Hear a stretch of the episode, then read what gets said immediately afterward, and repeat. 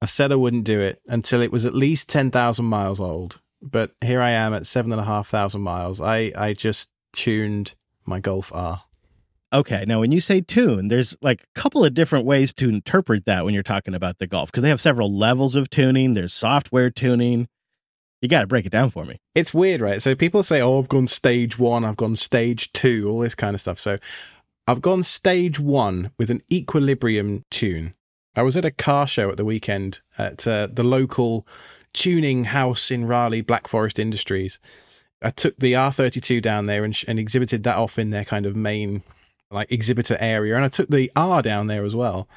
And nobody was interested in that one because it's too new and too too common. But I got talking to a few guys about tuning options and stuff like that, and someone was selling what's called a COBB Accessport. This is a tiny little cell phone sized computer that you plug into the OBD2 port of your car. I then paid $175 to a company called Equilibrium Tuning to purchase a, a staged tune map. So what they do is they go into the ECU and they remap all the valve timings and injections and all that kind of stuff. And so it takes the car from being a 280 horsepower car to being a 370 horsepower car. What? With no hardware mods required. No way. It's insane. That's remarkable. I did something similar to my RV and I think I got like a 10, a 10 horsepower improvement. 10. These four cylinder two liter turbo engines that are in the Golf. It's the same engine as is in your GTI. The only difference with the R is there's an uprated turbo, so it's a bit of a bigger turbo, and the R is all wheel drive versus your front wheel drive. I tell you, if you've if you've never got into tuning and you want to talk to someone about it and you've been thinking about it, I would love to talk to you on Discord. I won't take up too much more of the show about it, but just to say, I'm giddy with excitement with the uh, possibilities that this has unlocked for me.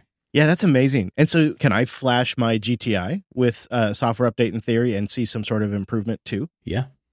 Oh man.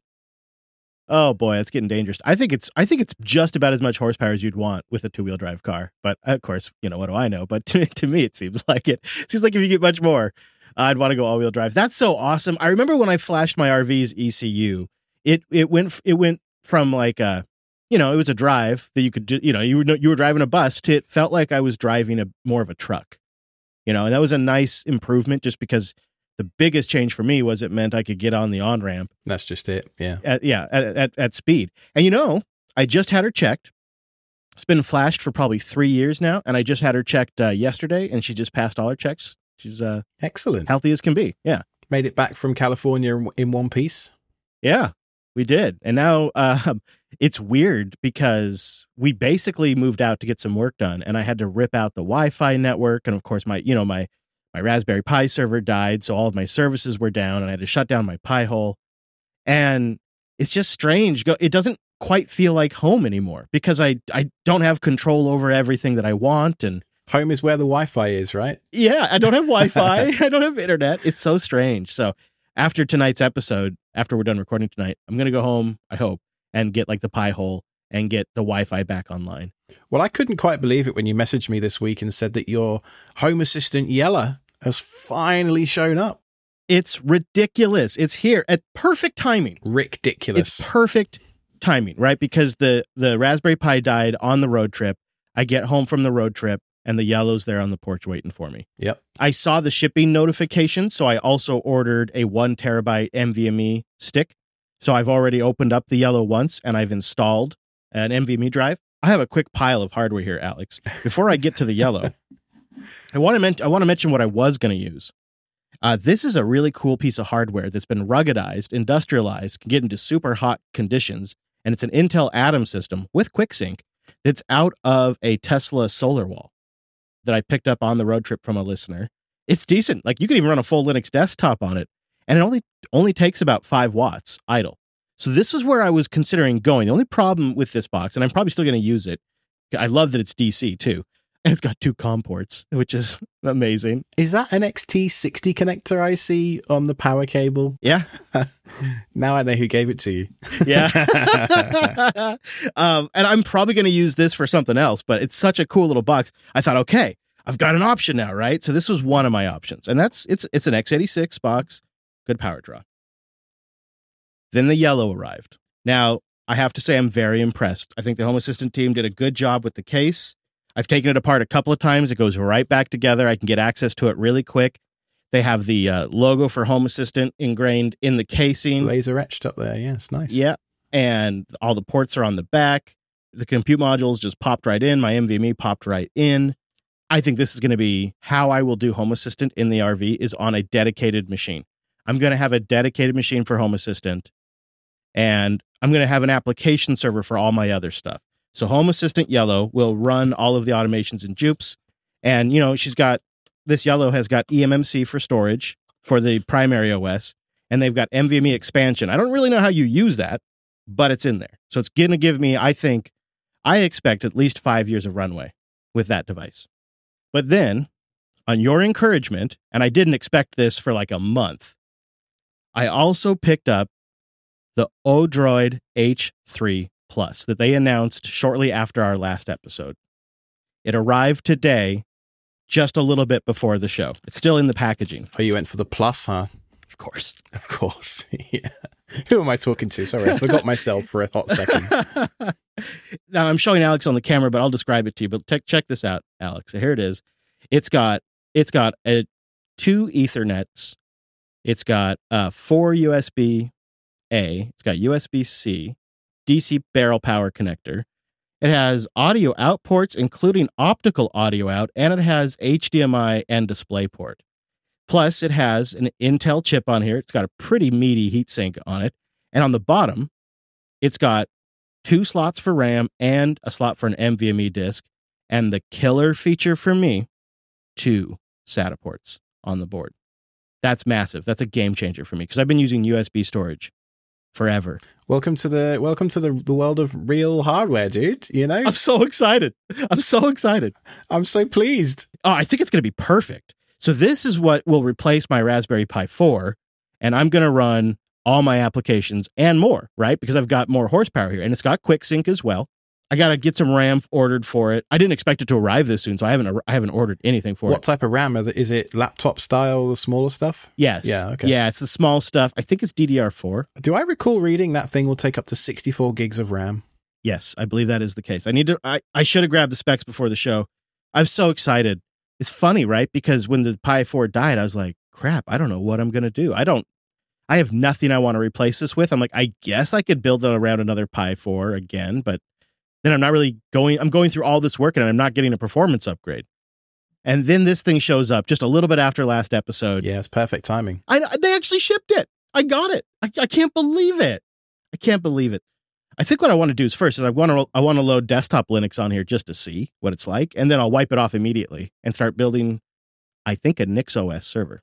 I mean, it looks amazing, and I, I shared it with you for this exact reason. It's got a passive heat sink on it, so you know it can run completely, completely silently, which is perfect for a small space like the RV. Yes, totally. The only thing I would change about it, and I, I, I don't have one, but the only thing I would change about it is the fact that both of those NICs are Realtek 2.5 gig NICs. I would have preferred two Intel NICs just simply for better hardware compatibility reasons. You you know, Realtek's probably fine, but if ever I've had a NIC issue in the past, it's been not an Intel NIC and a Aquantia or a Realtek or something like that. Whereas Intel NICs just work and it takes all the problems away. And but anyway, it's a, it, I'm nitpicking. Otherwise, it's a fantastic looking board. I imagine they'll be fine, but I also 100% agree with you. I would also prefer that. Though I'm just excited to have a NIC that isn't on the USB bus. So, you know, that's good too. I don't think it was for the Pi 4, but it is for most of the Pis. And if you wanted to ever add a secondary NIC to the Raspberry Pi to like use it for a firewall or something like that, you would be doing that over USB. So for me, it's like, okay, at least they're on the PCI bus. And then it would be nice if they were Intel, but I'll take on the PCI bus. So what are you going to run on it? Proxmox and then virtualize like Home Assistant that way, or Oh, I should consider Proxmox, huh? Well, you know, I'm still kind of subscribed to the no container theory for a lot of this stuff, and NixOS would be really good for that. But it does make a lot of sense to have Proxmox sitting on there. And I, I shouldn't have any problem passing QuickSync through, right? That should be fine. So, what would you need to pass it through for? Plex. Yeah, I mean, we'll, we'll come on to this topic later in the show because it's actually been coming up quite a lot in Discord lately about LXC versus Docker versus VMs, all that kind of stuff. We'll, we'll come to that in, later. Please remind me if I forget. But in the meantime, I also saw another update in the news feed this week that I thought would make you a happy little bunny. Apple, with I think iOS 16.1, are actually shipping. It's real. It's really happening, people. They're shipping Matter. this is my week, man. This is my week. it's all coming together, buddy. And the thing is, they're shipping it on the HomePod. They're updating the HomePod to support Matter. And they just announced today, as we record, a new Apple TV. And the fancier version that has Ethernet also supports Thread and Matter. So they're, I mean, surprisingly going all in for Apple, at least. I don't really know if this changes what I'm going to do hardware wise in terms of like sensors and devices yet, but I am curious what it means for accessibility of Apple's remote control features to like Home Assistant. Like when Home Assistant gets their hands on this, maybe I'll have remote integrated control even better than I did before without even having to use HomeKit at all or something. That would be nice, wouldn't it? Yeah. Yeah, maybe not. What's important about this update coming out now, Apple being the first mover, I think, in actually shipping, you know, provider level support for this stuff. It's a very strange place for Apple to be. But anyway, you've already got HomePods, you've already got Apple TVs. So for you, you could just purchase one or two Matter devices and kind of dip your toe in nice and early and get get a feeling for it without having to spend hundreds or thousands of dollars on all new sensors and all new whatever. Uh, and you can just do a couple of things and kind of drip feed this stuff in as as support lands in Home Assistant and that kind of stuff. Which is probably the best way to go, right? Because I guess if history is to be our teacher, it's very possible that the Rev 1 devices could be kind of so so, and this thing takes a couple of revisions and. No. no. the first iPhone was perfect. Yeah, right? Right, of course. And the first wireless communications protocols are always perfect too. yeah. I'm seeing the reaction to the H3, the Odroid H3 that we just talked about in the Discord chat. It's probably a good job you got one because I think half our audience are about to buy one. I, I got to imagine they would be because it seems like the perfect device for what we do. I mean, low power, but performance where it counts, NVMe storage instead of a eMMC or SSD, and of course, having those two SATA ports. I have a request for you. Could you do some energy monitoring for us and like compare what a Pi draws versus this thing?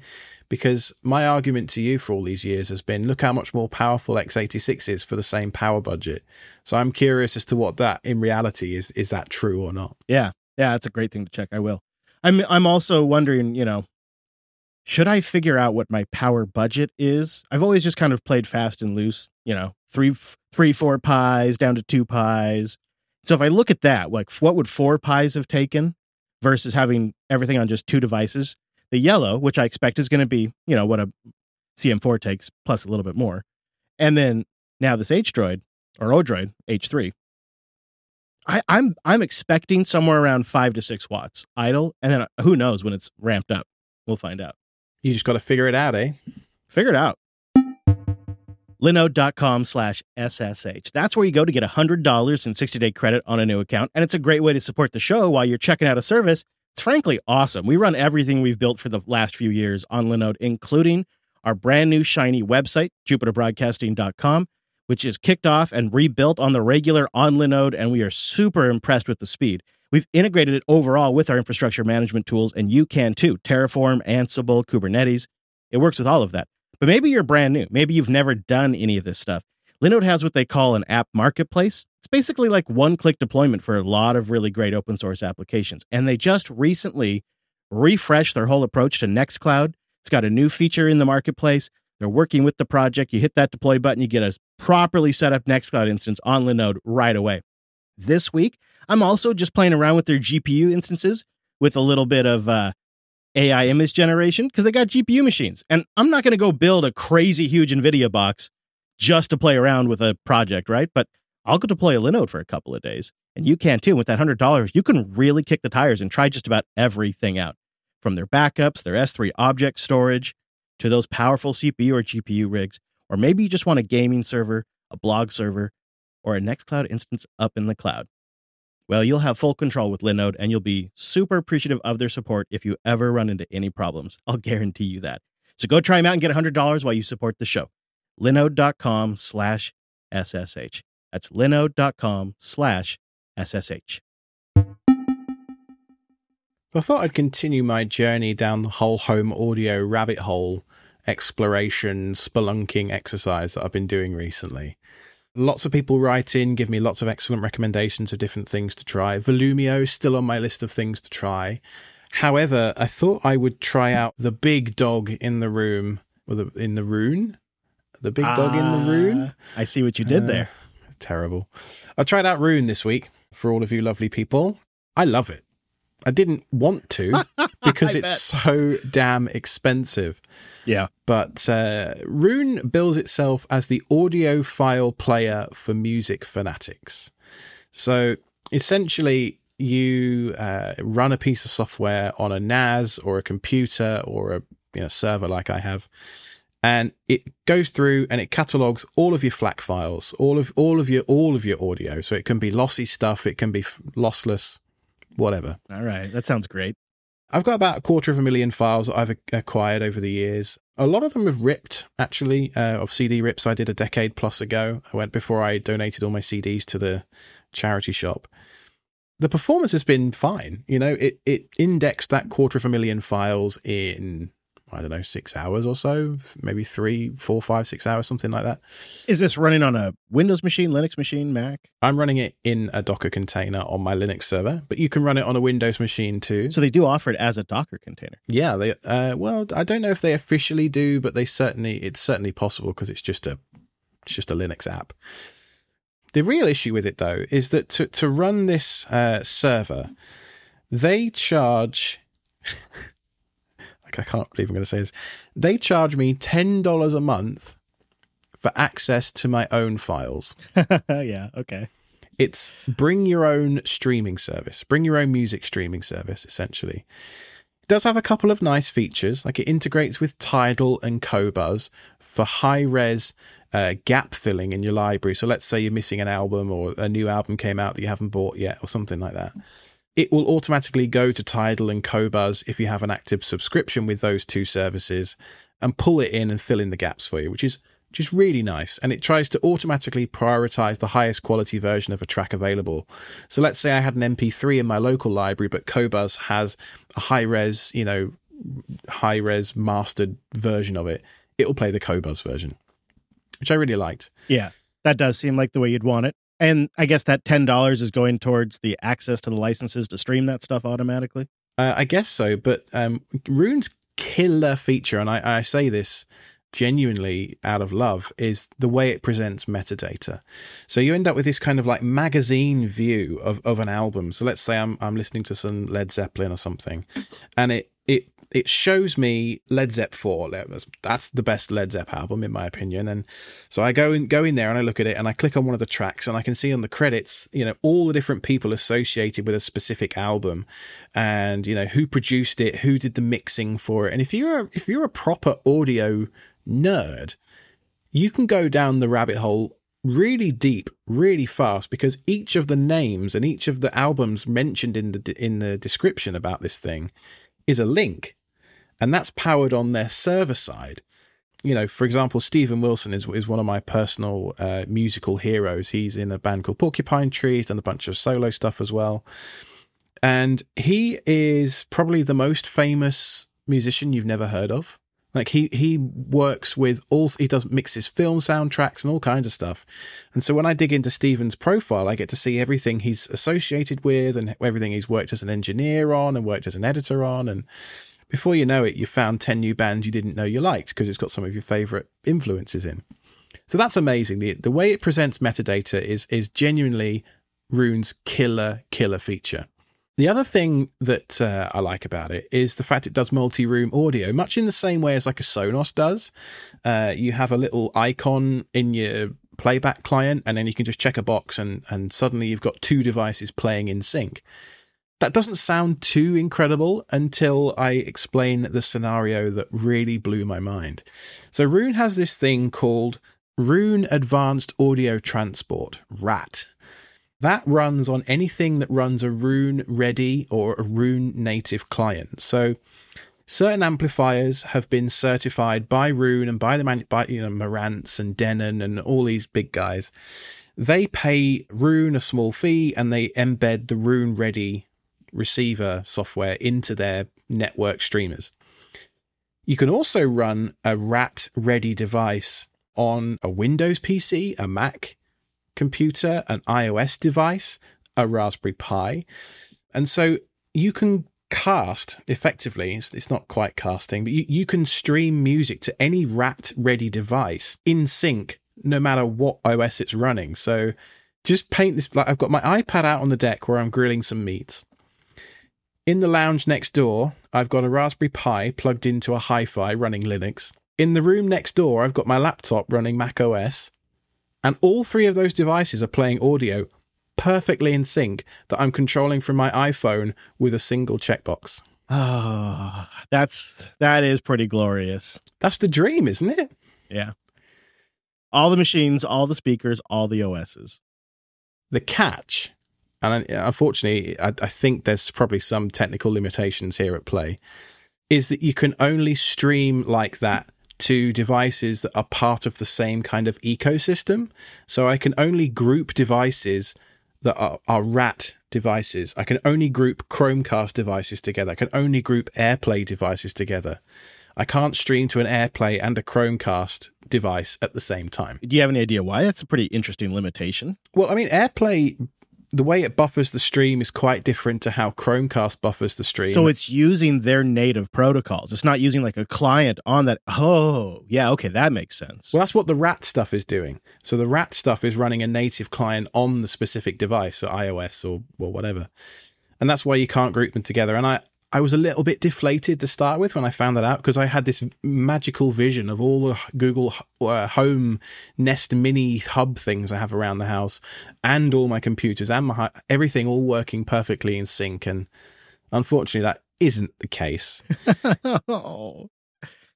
What if you bought the Nucleus Plus, which is their twenty six hundred dollars server that uh, that you can buy from them? How do you know this service is aimed at audio files? Huh?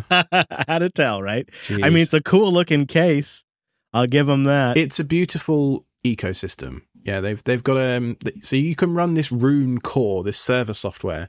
You can run it in a Docker container like I am. You can run it on a Synology on on a, a computer. But Roon also sell this thing called the Nucleus, and Chris is showing on the stream now something called the Whirlwind, which is a rack mount version of the same thing. so great. That one's forty five hundred dollars, yeah. by the way. and you know what's funny is if you actually dig into the specs page on these these pages, there is zero information about what CPU is in there. There is a page where they just say they have a on their partners page. They say they have partnered with Intel. Yeah, that's it. I mean, who who's to say whether it's a Celeron from 2003 or whether it's an I, Core i7 12th gen? I mean, I, I imagine it's neither, but we don't know, and that that's the point, right? It's a black box, literally. Yeah, and when and when you're dropping that kind of cash, I guess you know, and of course the answer is they're selling this to a market who couldn't care less. We realize that, but it's still it wouldn't kill them to put the specs on there. If you go by the ports, it looks like it's a NUC in there. I have to say. Yeah, I agree. So, I mean, if, if we can get over the price of this thing, because I, I, I, mentioned the monthly price, I didn't mention they also offer a lifetime pass. Okay. For $700. I mean, if you're really stuck with it and they stuck around, mm. you know, you got somewhere between five to 10 years out of this, and it had high spousal approval, maybe. I mean, I could see that. So, Roon as a company was founded, I think, in 2015 and so if you'd bought into Roon in 2015 and paid $700, you would only just be breaking even on your monthly subscription. Just put that into perspective. Seven years is a long time for an ROI on that kind of thing. Yeah. And I wrestled with this pretty hard before I actually tried Roon out. You know, I wanted to hate it because it was expensive. I wanted to hate it because it was closed source. But then I thought, well, so's Plex, isn't it? And you like Plex just fine. And so I kind of came to terms with it and got over myself and thought, yeah, you know, it's fine. You can try it out, and uh, you'll you'll hate it anyway. Oh, I don't. I love it. Uh. the trouble is, just as I've been doing this, they've made a big release. They've just released the 2.0, the version 2, which, if you're a Roon aficionado, is a huge deal. But to me, as a newbie, it's just unstable, right? So you're familiar with Plexamp, right? The the app that lets you play your Plex music remotely. Love it. Roon have just released an equivalent app called Roon Arc, ARC. And this lets you access all of your Roon music outside the house. As it stands, the Roon desktop and mobile clients that already existed only worked if you were on your LAN and directly connected to your Roon core. Uh, I couldn't get it to work over Tailscale remotely, so Roon Arc kind of bridges that gap for a lot of people. However, this brings us to the cons section of my document. I don't really know how else to say this, but Roon with 2.0 have have shot their uh, what's the what's, they're kind of eating their own face, okay? And and the reason I say that is because firstly, they're charging me $10 a month for access to my own files plus the metadata plus the integrations with Tidal and Qobuz. Okay. However, it gets worse. They guarantee with the 2.0 update zero minutes of offline playback. If the Roon core cannot connect to the internet, Roon's position is that they guarantee zero minutes of playback. Because they don't want to have to pay out when somebody's Wi Fi goes down or their router takes a crap, something like that, you think? Well, according to Johnny Darko, who is the the source of this information, he spoke to I think his name is Danny over at Roon about this. There's a link in the show notes to this video because it's I, I, couldn't quite believe what I was watching. And you know, Johnny Darko is a proper audiophile, and I, I trust his opinion almost implicitly on an awful lot of audio gear and just I, I like the way his videos feel. I like the way he presents information. Uh, he's a British guy living in, I think, Berlin. Oh, so we, yeah, we've got to stick together, you know. But what's interesting is Johnny is clearly not a techno guy like us, right? And listening to someone who's who's operating on the edge of their understanding about how some of these technologies on the server side of things work, it's really interesting because it shows you actually that I think Roon are just trying to pull the wool over people's eyes. And I don't say that lightly.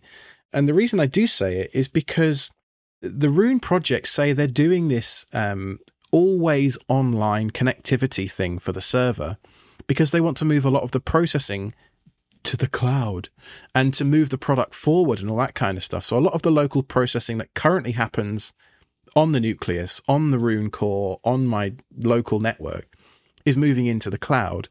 And they say that they'll be able to batch stuff up and make it more efficient and kind of, you know, deduplicate a lot of, you know, template matching and all that kind of stuff, which I get, which I understand and does actually make some semblance of sense. However, we're talking about this through a lens of self hosting, right? That's the name of the, the podcast, right? Just imagine a situation where your internet goes out for half an hour every day and you suddenly can't play back the files on your NAS under your desk in your basement. You know, it's just unacceptable on a huge number of levels for me personally. And I think despite how much I love Roon so far, and you know the the 2.0 release has been a little buggy and you know not perfect, a little rough around the edges. I just can't adopt a product that costs this much money and compromises on such a fundamental capability like that or of an offline self-hosted type product. It's just I just can't. Yeah, that's a very that's a fair point. Especially when you consider there's people out there that maybe they're on Starlink and they're having a bad day, or they're on LTE and they're having a bad day, and or they live in the third world and the entire island is connected through a single satellite type yeah. people. That that's surely is not a big part of Roon's core audience. Starlink customers, I could see the Starlink customers. The Starlink people are out there, you know. You know, and the thing is, is like it's sort of taking away one of the biggest advantages of you collecting all that stuff locally for so many years, and it's just at, at, that point, why not just have a Qobuz subscription or a Tidal subscription? What what value is Roon adding if I can't even let's say you know one of my friends' dads was uh, is out of power for like eight to ten days with Hurricane Ian a couple of weeks ago. You know, yikes! It's just no good. It's no good. You know, for the pricing, especially if you were looking at server hardware, you could almost just afford to just buy sets of speakers for every single room and just put a dedicated hardware device on them and just call it good. Yeah. That's that it was it does sound like it was really nice for a moment though. The alternative is Sonos, really, that that's got this level of fit and finish and polish and all the rest of it. But Sonos is just hardware, and and as we talked about uh, several episodes ago, when Sonos decide that a device is no longer supported, suddenly that perfectly good speaker cone and that perfectly good amplifier unit become a brick thanks to their business model. You know, and uh, That's a thing. it's frustrating. Um, so I think that the next one to look at is probably Volumio, although I've heard mixed reports about that, and I certainly don't expect the level of fit and finish I've seen from Roon. The other one to keep an eye on is Plexamp Headless. There's there's been some pretty good movement over there lately. I, I think they're working on multi-room audio stuff, but they, it won't have the Roon audio transport stuff, so I doubt it will be quite as polished again. But who knows? Who knows where this where this will go? But uh, that's my review of Roon, people. Fascinating. Thank you for updating us on that. We've been getting a good series of feedback on multi room audio. It's something people are trying to solve. And I know there's got to be somebody out there that's like, just get a Pi Zero, you know, or something like that. But who do you really have time? Well, uh, Roon, sorry to come back to Roon again, but uh, I'm running one of the playbacks devices is a, a, a Ru P, a, a Raspberry Pi running the Roon server. right. Okay. So I am using Raspberry Pi as part of this as well. So, you know, maybe one day I'll find the perfect solution, but I think until Roon guarantee, I don't know, seven days before the server, the core has to phone home again. It used to be 30 days. The grace period, by the way, with 1.8, which was the previous release, used to be 30 days, and now it's zero minutes. It's just a hard sell. yeah, especially when you're paying 10 bucks a month. Feels like you, uh, you know, when you're paying, when you're paying for something like that, that's using your own media, they should give you grace periods like that. 30 days sounds about right. That's, that's about it. You know, I'm going to be buying new gear soon. Cloudfree.shop's where I'll go to check it out. And you can too. If you use the promo code SSH, I think you get like a buck off. Light switches coming soon. Cloud free light switches. Light switches is definitely the way I want to go. And after we get to the feedback today, I think I'm going to be doubling down on Zigbee. I'll tell you more about that later, though. Cloudfree.shop. Promo code self hosted. Yeah, one of my Shellys just failed actually in the uh, in the garage. It, the actual switch, the relay part still works, but when I flick the physical switch in the wall, which in the garage you do all the time, nothing happens. So I've no idea what's happened with that one. Bummer. It's kind of a pain in the butt to take it out. you know? Yeah, well, I'm looking. I was thinking about getting one of those Zooz switches that we talked about last episode, but I don't want to go just Z Wave just for a few light switches. I'd like to stay within the Zigbee universe. So if you have a, a good Zigbee switch recommendation, please let us know at selfhosted.show slash contact. Speaking of feedback, Docker versus LXC versus a VM. You teased it earlier in the show, and it's been a point of conversation recently. Yeah, Monkey Angst and I were talking on Discord, and he, he wrote in saying, I'm trying to decide between using an LXC or another containerization technology. What are you using these days, Alex, and why? Well, the short answer is Docker and Docker and more Docker, plus uh, some virtualization and think that's a oh, and I suppose in the cloud too. There's a couple of things up there. Most of that stuff's running in Docker too. And uh, I'm just going to you know preface everything I'm about to say by saying that it's it's personal choice, and there's more than one way to skin a particular cat in this in this arena. The way I do it is I run everything in Docker because Docker Compose is awesome. It's a great way to manage your personal systems. It's a great way to separate without really having to do much of anything, separate out the application and the data. And just from a system building standpoint, that is a great design practice, and Docker just gives it to you as a general practice. Uh, the other thing about LXCs to consider is that uh, the benefits of them is that it gives you an init system. So, for those that aren't familiar, an init system is something like systemd. With a typical Docker container or some kind of other Linux container, what happens is the main process inside that container gets given PID1, process ID 1. And when that PID dies, the container dies with it. The same, by the way, is true of your Linux server or your Linux desktop or whatever you're running uh, Linux on. When PID1 dies, the system dies, and typically that PID1 is systemd these days. In an LXC, what happens is you get an init system like systemd. My biggest gripe with LXC generally, and there's two really.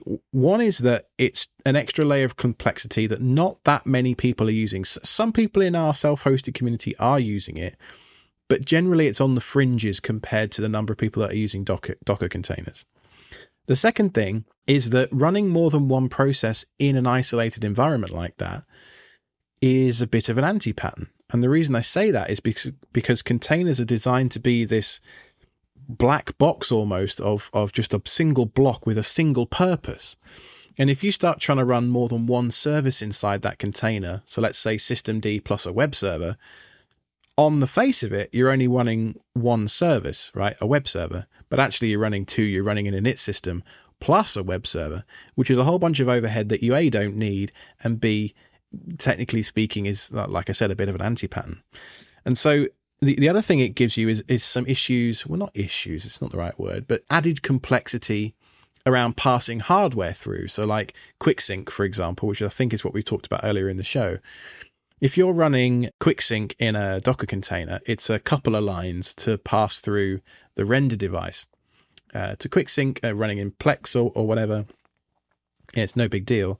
With LXC, there can be some compatibility issues. Uh, it's a similar thing. You've got to pass it through, but there, I can never remember if it has a distinct lock on the GPU once you pass it through to an LXC or not. So somebody in the chat could update in real time. I'd appreciate it. But then the other thing you've got to consider is if you want to run multiple services in one isolated environment, that's exactly what a VM has been designed to do. The tooling around VMs is extremely mature at this point. They're very, very well understood. And I don't know, like LXCs for me fall into this awkward middle ground of not quite knowing who they're for. It's not to say they're a bad technology because I think LXCs do have their place. Just they just don't in my world personally, you know. Yeah, well, and and you know, I think they're also a little more popular in the Ubuntu ecosystem as well, which is probably just not as prevalent in the North America area. So I think there's that element as well. I like what you're saying though about VMs. Just to step back a little bit there, your point about the VM is sometimes the right tooling, people shouldn't feel be, feel bad about it. I think is underscored by the fact that VM performance is like it's not your grandpa's VM anymore. Uh, on modern hardware with modern virtualization software, VMs can be extremely performant, way better than they were when we were emulating the entire hardware stack. Because these days, not only do we have para-virtualized devices, but there's also just been a lot of plumbing in the kernel to get virtual driver requests to the physical hardware so much faster than you know they were even four or five years ago. Exactly. I mean, you think about all those cloud servers that are running virtualized stacks. Uh, a lot of that investment trickles down to us mere mortals. You know, a lot of those improvements end up in the kernel one way or another. So yeah, the the other thing we didn't talk about at all yet is Podman, and I know I know being a Red Hatter, I should probably be a bit more pro Podman, but for me, the tooling's just still not quite there yet. You know, I, I rely on Compose all the time for interacting with all of my services. And I know Podman Compose exists and I've tried it several times, but it's still just. It's not 100%. It's not quite there. Yeah. It's like 90% or so, but it's not 100%. I, I have the same opinion. I feel like Podman is a better design uh, system architecturally. Uh, it feels cleaner, it feels more native as well. But then again, you have like monsters in our chat room that are running Docker in LXC. Oh my goodness! So. well, you can run Docker in Docker in Docker in a VM, right? You know, these are the these are the people that show up to our live streams. Yeah, Alex. right. I do. So the tip of the iceberg. yeah, there you go. Very interesting. I'd love to also to hear other people's opinions on it too. So do feel free to go to the contact page or send us a boost. There was discussion going on on Reddit that I wanted to just kind of touch on because I have a lot of thoughts on this, but I had something I think is actionable. And the question is, and Alex, I liked this question a lot because it's being honest with themselves. And I think it's something all of us self hosters should think about. How do I prepare for a time when I'm just tired of tinkering with Home Assistant? That's the question that was on Reddit. And I love it because it's like this guy writes, I've used Home Assistant for the last six months and I've had a blast tinkering with the platform. I've got 100 plus devices. Everything is working as intended. And I know from experience, there'll come a time when I just don't find home automation as flattering anymore but I'll still need my lights and whatnot to function properly. So how do I prepare for this day? Uh, this is this is really I need to take this advice in as well. Now, I, I've always remained pretty fascinated.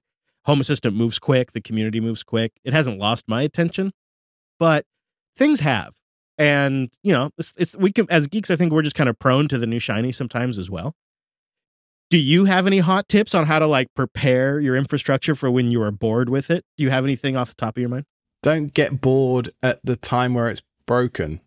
I, I, don't know. It's a, such a hard question because I, I, I'm aware that the raindrop of inspiration in the desert of uh, computer, of, of, you know, there's several things have to line up in order for me to be interested enough to tinker with something. I have to have enough free time in my mind, and I'm always, underestimate how long something's going to take. So if I think it's going to take four hours, I know I've got to estimate I've got to have a whole day free. And if it if it's quicker than that, great. I mean, that's often not the case with Home Assistant, but sometimes it is.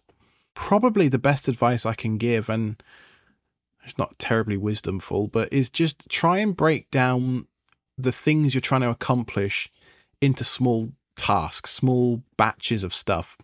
Let's say you want to get a specific room behaving a certain way, or you want to get just a couple of new lights added or something. And try not to leave anything half finished when you go to sleep or something like that. I know it's not always possible because, you know, I'll wake up tomorrow and my interests will be in cars tomorrow, not Home Assistant or what, you know, how it is. And uh, for me, leaving stuff half done when I go to sleep is the enemy because A, I've loaded it into context, like in my personal RAM buffer or whatever, and loading it back in again is going to take a long time, typically. Sometimes going for a walk or whatever, you know, can be the solution. We've also got to get the motivation program running again, too. So it's not just the context and the data and the state, but it's also you got to get motivated again also the caffeination station has to be fired up too, you know?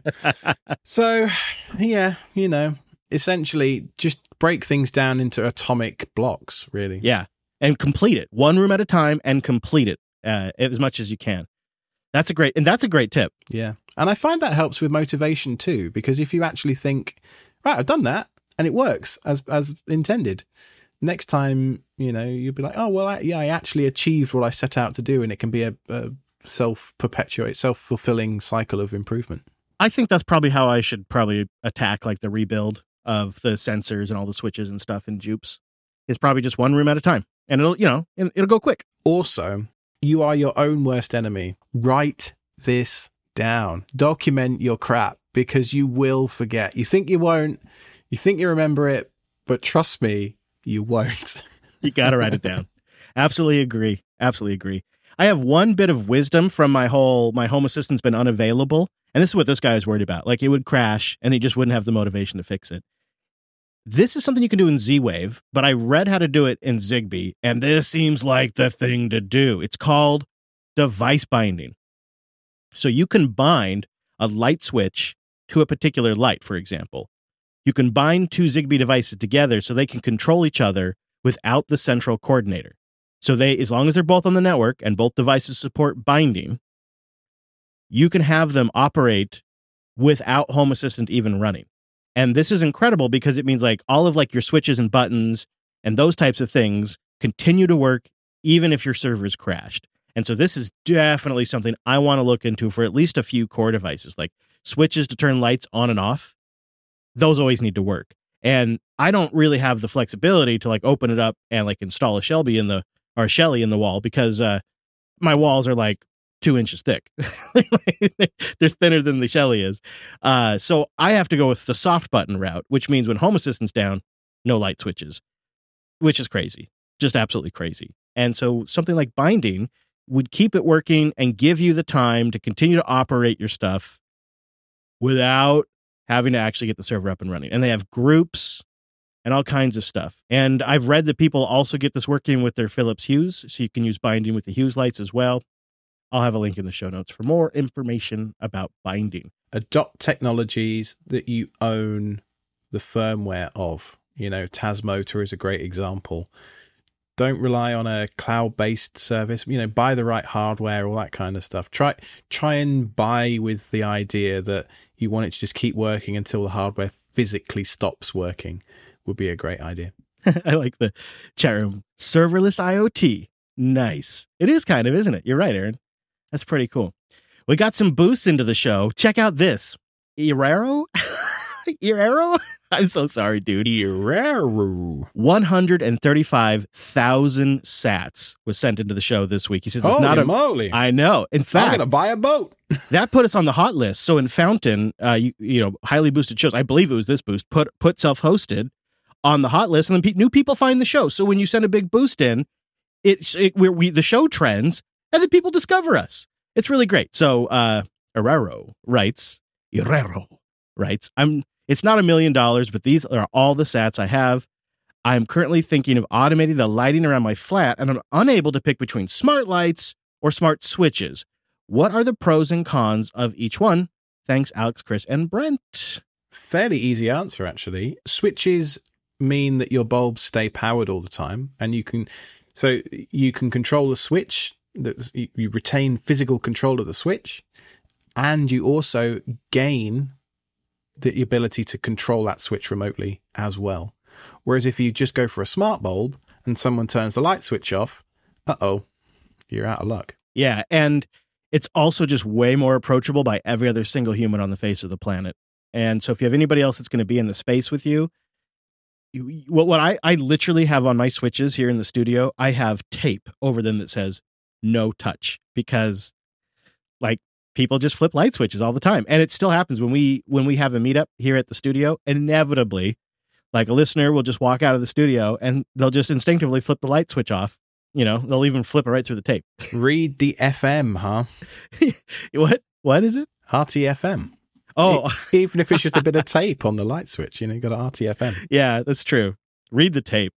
Uh, Prozac boosted with 1200 sats. Just thanking Alex for sharing your secret sauce. And so I thought, just in case people missed it last episode, we should probably put the Badger Stack link in the uh, show notes for an overview of Yeah. Alex's setup. People have been liking that.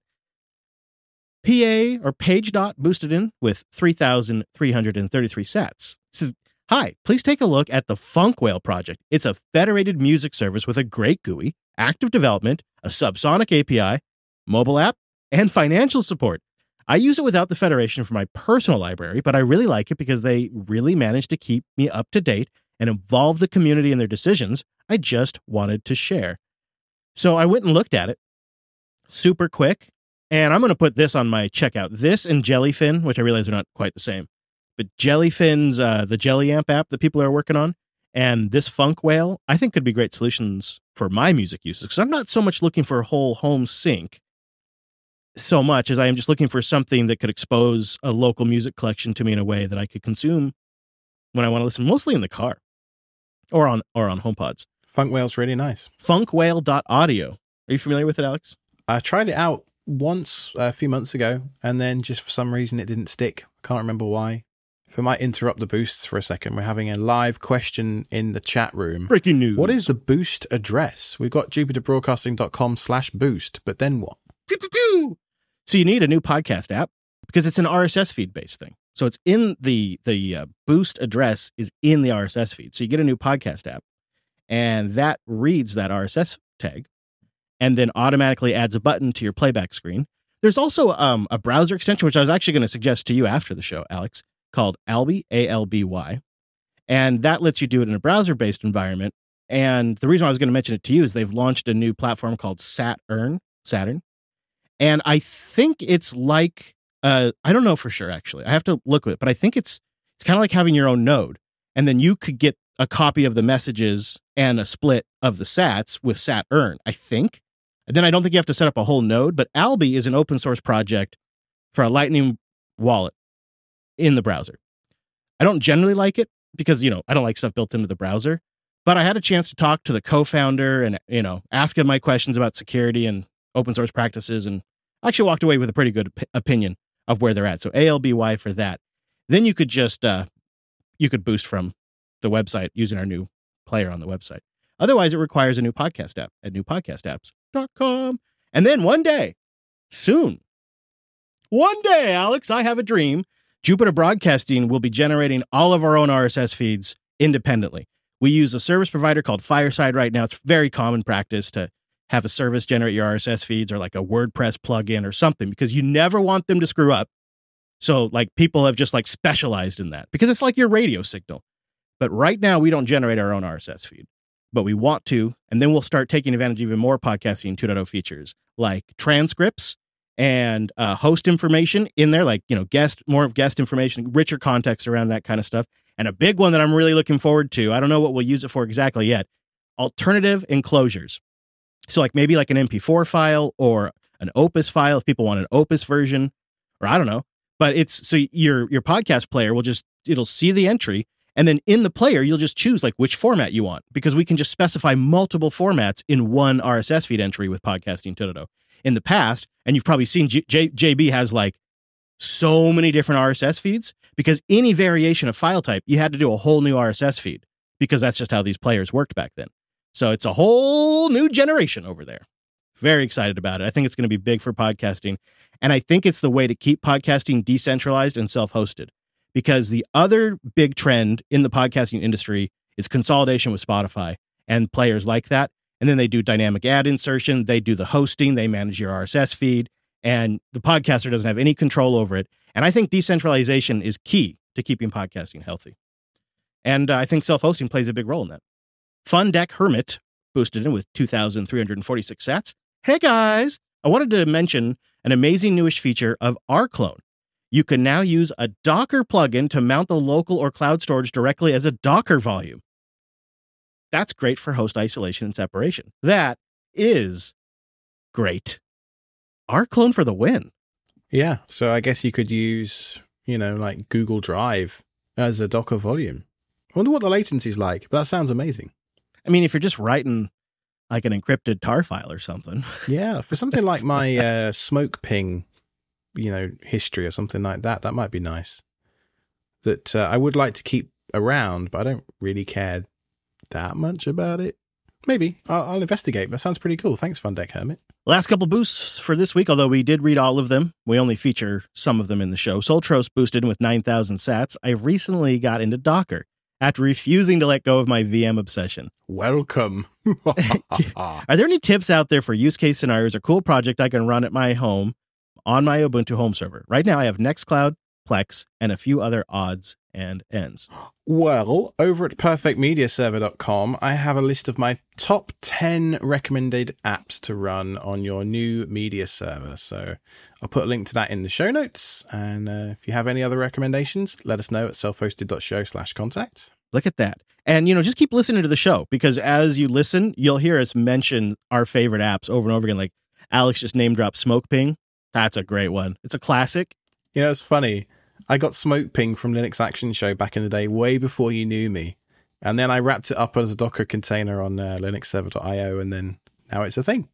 I know. And then I grabbed it one day and I'm like, hey, it pings Jupiter Broadcasting. That's awesome. Yeah, that's why. That's why yeah, it pings JB. Because I, so I put you in there, bro. And it really is a great example of like an app that probably should be in a container because it's kind of super old and legacy in a lot of ways. And you don't want it on your whole system. Our last boost of the episode came in from Bronzewing, who boosted 9,001 sats over 9,000. There's another option called Moode, M O O D E, Moody, perhaps, that runs on a Pi and says it can do multi room audio. And uh, we have a link in there to moodeaudio.org. It's free, and you can get a HiFiBerry amp and put speakers on that in each room controlled by a web interface. And that interface is mobile friendly. I hear it's actually better than Volumio. It could be the complete solution. Worth checking out. It does look nice. Yeah. I think when my Roon free trial expires, which I think I've got another week left on, I think I'll probably have to give Volumio a spin next and then uh, move on to this Moode thing after that. But uh, I, I'll be honest with you, people. I'm getting a little fatigued with the music situation, and I'll probably just go back to Spotify for a few months whilst I just calm down again. I'm just gonna ship you like six home pods, and you'll be good. yeah, yeah. I know it's not what you want. I know. I know. Uh, I also want to say thank you to John A, who sent 2,000 sats. He's going to be switching to Podverse. That is one of those new podcast apps that is totally GPL, web, Android, iOS, and it's an F Droid. And I really appreciated that when I switched to Graphene. And then Schmitzfeld, who Brent appropriately pronounces, uh, mentioned that it was recently his first boost ever that he sent into the show. And he also is a big fan of replacing the Raspberry Pi with a small low power PC. He's had great results, he says. So I will let you guys know how the Odroid H3 Plus works out. I'm super excited about that. And then that old uh, Powerwall or Solar Wall device, I have a couple of ideas, and I think I have a couple outside the box places where I could mount that because it is so rugged too. All projects for future episodes. That H3 is the type of device that I'm trying to think of a project for that I don't already have a solution for. Like I want to Yeah. buy one. I just I just don't know why what I'd use it for. I want one though. I mean, maybe you'll get lucky and your server will die. Oh, we can hope. Hopefully not, dude. Hopefully not. Thank you to our SRE subscribers. Those are our site reliability engineers. You guys make the show possible by investing in our ongoing content production. And as a thank you, we make an ad free version of the show, and every episode gets a little extra content for the members, a post show. You can become a member at self-hosted.show slash SRE or support all the shows get ad free for everything at jupiter.party. And as you know, self-hosted.show slash contact is the place to go to get in touch with us. You can find me over on Twitter at Ironic Badger. Oh, do we want to tease all things open at all? Any updates there? Oh, yeah, we could do. Coming up around Halloween, all things open in Raleigh. If you're going to be in town, keep an eye on the meetup page. Uh, I don't know if we do the official Jupiter Broadcasting meetup or just the Raleigh room. Probably just the Raleigh room on Matrix. Could do. Either way. Uh, myself and Cheese Bacon, longtime friend of the network, will be there. He's uh, supporting a booth for System 76 at the conference. Uh, so I'll be at the conference too, and we might go out for a drinky poo in the evening after one of the talks. We'll see. Oh, wow. Now I want to go. I really wanted to go to All Things Open. It's too much traveling, but I really want to go. Next year, remember Halloween, Raleigh, and you'll. Uh, I think so. I think so. Also, I'll mention we have our Discord server. You can find that on our self hosted website. And we also have a couple of self hosted Matrix chat rooms. That's at jupiterbroadcasting.com slash matrix. And then the podcast itself at self hosted show on Twitter. and I do really mean it. I know, I say this every single week about thanks for listening, everybody, but genuinely, if you made it this far in the show, thank you very much for listening. This is self-hosted.show slash 82.